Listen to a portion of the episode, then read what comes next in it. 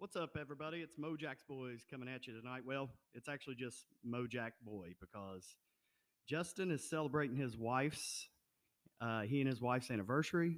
Bubba is at vacation. Uh, and if any of our listeners know, when Bubba goes on vacation, the first thing he does is find a tourist t shirt to wear. So he's in the Destin, Florida area. So I'm sure he's somewhere on the beach right now wearing his Destin, Florida shirt, uh, rocking some shades. And Asbury showed up last week. So that's his once in a six month appearance on the on the podcast. So, uh, but the show must go on. We have some pretty big guests lined up tonight, and first with us is Jake Pavorsky from the TBT. Jake, how you doing tonight, buddy? I'm doing good, Brad. Appreciate you having me on. No problem. So I got a question for you, and we'll just start it off light, and then we'll get into basketball. So when you go on vacation, are you one of those type of people that uh, buy a tour shirt and wear it immediately? Because my younger brother is Bubba, and that's just what he does. He goes and he buys a shirt, and he just rocks it the whole time. I don't buy any tour shirts. It's uh, it's just not my style for some reason. I think uh, the memories itself are all I need to bring home with me. That's about it. Yeah, that's exactly uh, how we feel about it too, and that's the way we roll. We uh, we don't rock the tour shirts the way uh, Bubba does. But um, I talked to you earlier, so just kind of go for people that may have not caught up with us last year.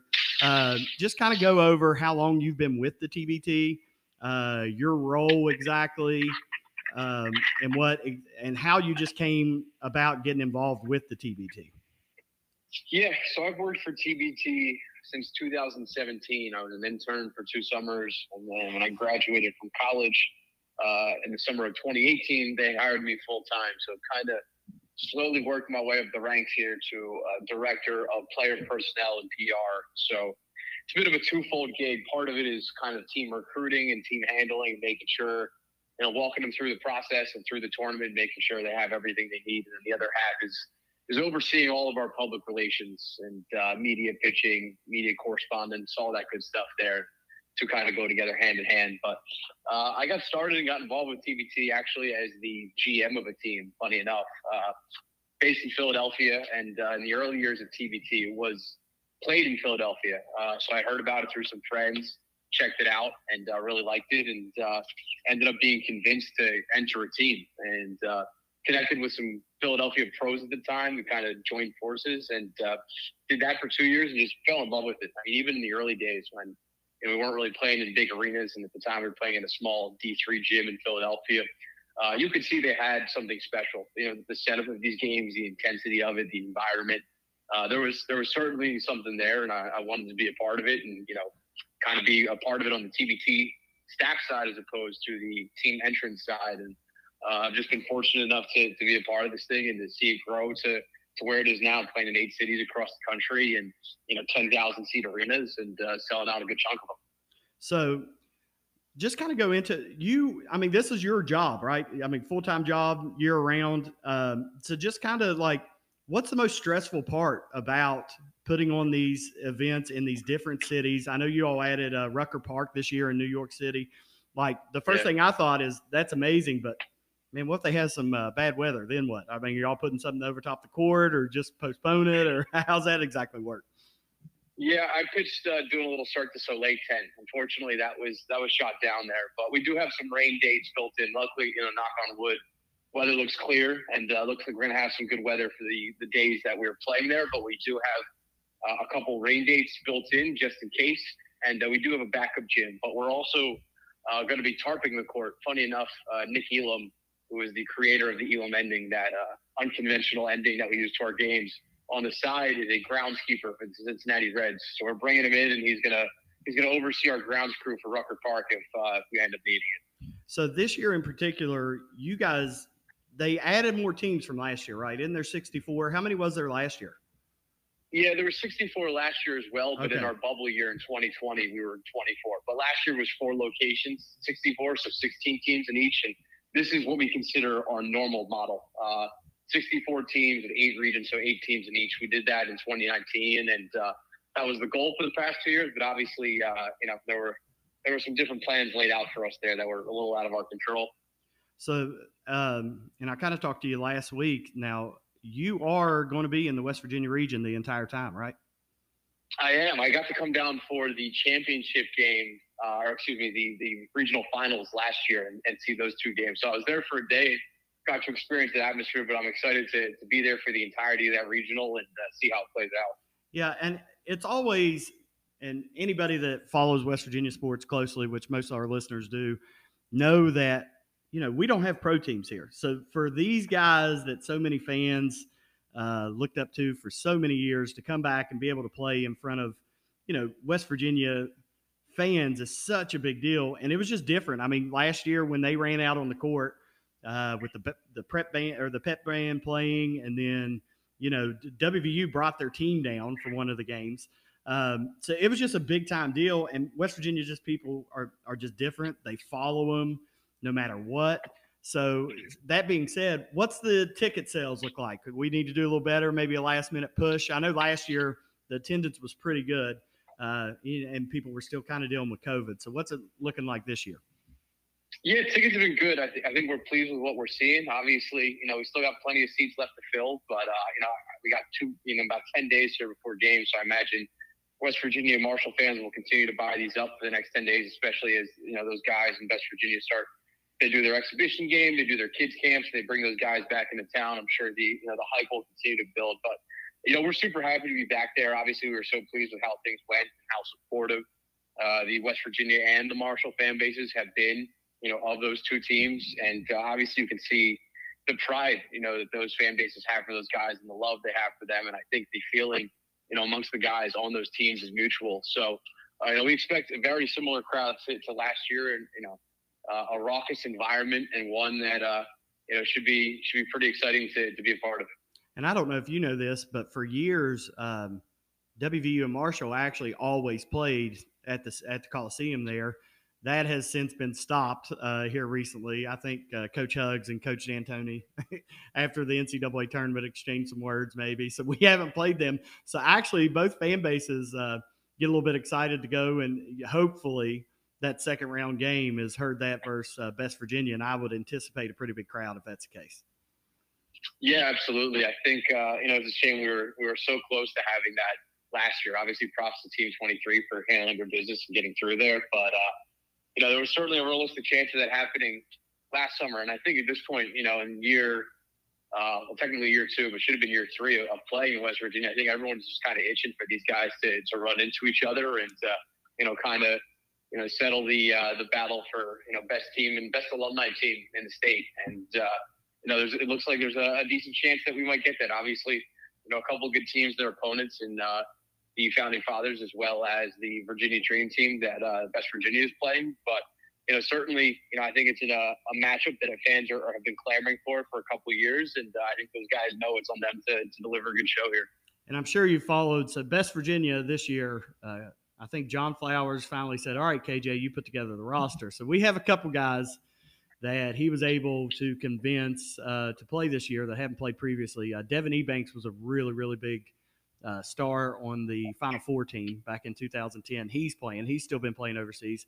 And then they went out and got uh, Caleb Wesson from Ohio State. So we're not just the complete. I mean, we're mainly WVU alumni, but they got the a couple WVU connections and then uh, Caleb Wesson. So we're we're pretty excited about the roster. They added some youth. So we're anticipating going and making it all the way to Dayton. And that kind of leads me into my next question is Dayton just that good of a basketball town to where is that where the finals will be or the the final games will be again this year? Because I know the NCAA always kicks off the tournament there. It's just a basketball town, isn't it? Yeah, it's kind of exactly you know what has led us to being there. The fact that they you know draw so well and that uh, they have so much interest you know in that local community going out and seeing those first four you know games for the NCAA tournament, even though it might not be the the highest reputation teams or the most well-known teams, people still pack that place, and that's kind of what has alerted us there. So we're excited to be going back there, you know, for the second year and holding our, our championship week there. Our, all of our quarterfinals game, except for one, will be there. The other will be in Wichita, and then our semis and finals uh, will be in Dayton as well. So you know, a short little, you know, regardless of, who comes out of that region, if it's West Virginia or that or you know anyone else, you know, it's a short little drive there. You know, from from West Virginia, I think it's probably about what three hours. So hopefully, we, uh, we we get some good people to uh, come up and uh, you know cheer those guys on if they're they're fortunate enough to make it that far. All right. So, and just the final thing that we have to end it with, because it's kind of what you know the TBT is known for, and that's the Elam ending. So uh, earlier, probably in March, I think I reached out to you and George Alexander. Uh, I think that's his name that does a lot with the TBT too. About uh, my, my son's travel team was hosting a tournament. And the guy doing it said, "Hey, let's do the Elam ending." So we had target signs, and and you know, other than the first game when I was running the clock, and parents were yelling at me because the clock stopped. Everybody got the hang of it. And everybody they really enjoyed it. So just to know that it's you know it's been used some in in uh, youth sports, and then obviously the All Star game. Uh, the Elam ending is what makes this unique, right? Yeah, it's it's certainly what makes us stand out and has uh, you know really allowed us to grab footing in the basketball world and to you know kind of mark our territory in a sense. It just it just adds a certain intensity to that those games, and it just gives us a certain uniqueness that allows us to kind of stamp who we are and to see people, you know, take a liking to it. And you know, you mentioned things like youth events and the NBA All Star Game, but the uh, Canadian Elite Basketball League, which is the premier professional league in Canada, now uses it. Um, you know, you're seeing it in a lot of other events throughout the country and internationally. So uh, clearly, we've, we've, done something right here, and we found something that works. And I, you know, I think change in basketball is good. Change in sports in general, and I think you know college basketball and then the NBA and just basketball in general, the ends of these games can they can take a while and they can come to a bit of a slog. And I think the Elam ending is kind of basketball in its purest form. You know, you uh, you're playing to a certain score just like you would in the park, uh, but you're not you know focused on fouling and trying to you know draw out the game clock. It's it's defend and make shots. You know, and you go back and forth, and, and the best one wins. It gives team the who are down the opportunity to come back. We've seen some incredible comebacks over the year. Herd That, you know, in our bubble a couple years ago when they came back. I think it was down 18 or 19 to upset the money team. You yeah. know, great example of what the the Elam ending can do for teams like that. And uh, you know, there's nothing better than a game ending on a game winning shot. You know, whether it's a, a clutch free throw or an alley oop, like you saw Kevin Jones do. You know, best in West Virginia, excuse me, in uh, Virginia, and West Virginia, Virginia's first year um, you know, it, it's, it's just a special moment. Um, and it's something for the fans to get into and your, your heart's kind of in your throat. And uh, it's, you know, it's a certain, uh, it, it's hard to replicate um, in any other, any other way. And uh, we've been fortunate enough that uh, it's worked out and that people are taking a liking to it. And, uh, you know, it kind of uh, makes us who we are in a sense. Yeah, and there's a whole level, there's a whole different, you know, level of strategy that goes into that because – if you're up, you need to take a timeout once it gets under that four minute mark or whatever that mark is. I mean, you just need to take a timeout, take the lead, and just add to the target score sign. I think that almost hurt us last year in one of our games. But uh, yeah, I agree with you. I love it. Uh, that's one of the things that about basketball that can kind of slow the get the game down at the end if a team's up so much and you have to foul to try to get in it. But if you have that target sign, it's or target score. It's like all right, let's go. It's kind of like schoolyard ball when you got to win by two. yep, absolutely, without a doubt. And I honestly, from my perspective, I would rather be two away from the target sign than three because if you're three down or if you're three away from that target score, it's almost like guys just want to hit the game winner and they'll just jack up threes for five straight possessions rather than just getting a two and, and going from there. I've seen that several times, man.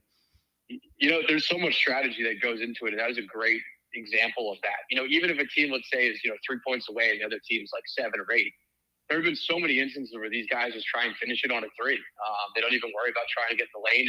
And, it's funny because at, at that point, teams are, are trying so hard to prevent a three that they're willing to give up a layup just to see another possession.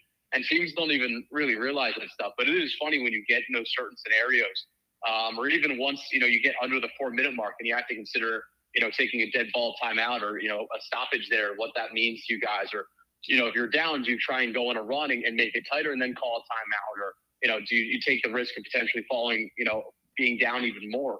Right. Uh, there's just so much that goes into those couple minutes there, you know, during the Elam ending, you know, before setting it off and in those scenarios as well, where I think a lot of teams, as you know, the tournaments continue to evolve and grow, and this has become more of a mainstay. Teams have started to implement more strategy. Uh, but you know, at the end of the day, when you're in the heat of the moment, in the thick of the game, uh, you know, your brain just kind of you know may not work the way it normally would, especially if you're you know you're talking about it in certain scenarios of practice. You may not remember those in the game, and uh, just seeing all that stuff play out, you know, live and in person, and uh, you know, even on TV is just it's it's cool to be a part of. Yeah, and that's like last year, Best Virginia. I feel like Team 23 in that game they literally waited and played one of the guys that just you know really scored a lot there towards the Elam ending. He didn't even play the, during the game until the Elam ending, and he had fresh legs and just came out there and uh, scored a bunch of points and got him over the hump. But that was a great game too. And Team 23 went on and was you know second place, and we were right there with them. So we are anticipating big things from Best Virginia this year, and we can't wait to uh, maybe get together with you. I know you'll be working. We'll be working and having some fun too. But it's a great event. Uh, anybody that doesn't have tickets yet, go out and get them. And Jake, uh, we appreciate you hopping on with us tonight. Yep. Thanks, guys. For anyone who uh, wants to get tickets to tournament.com slash West Virginia. See you guys in Charleston in a little over a week. All right. See you, man. Take care.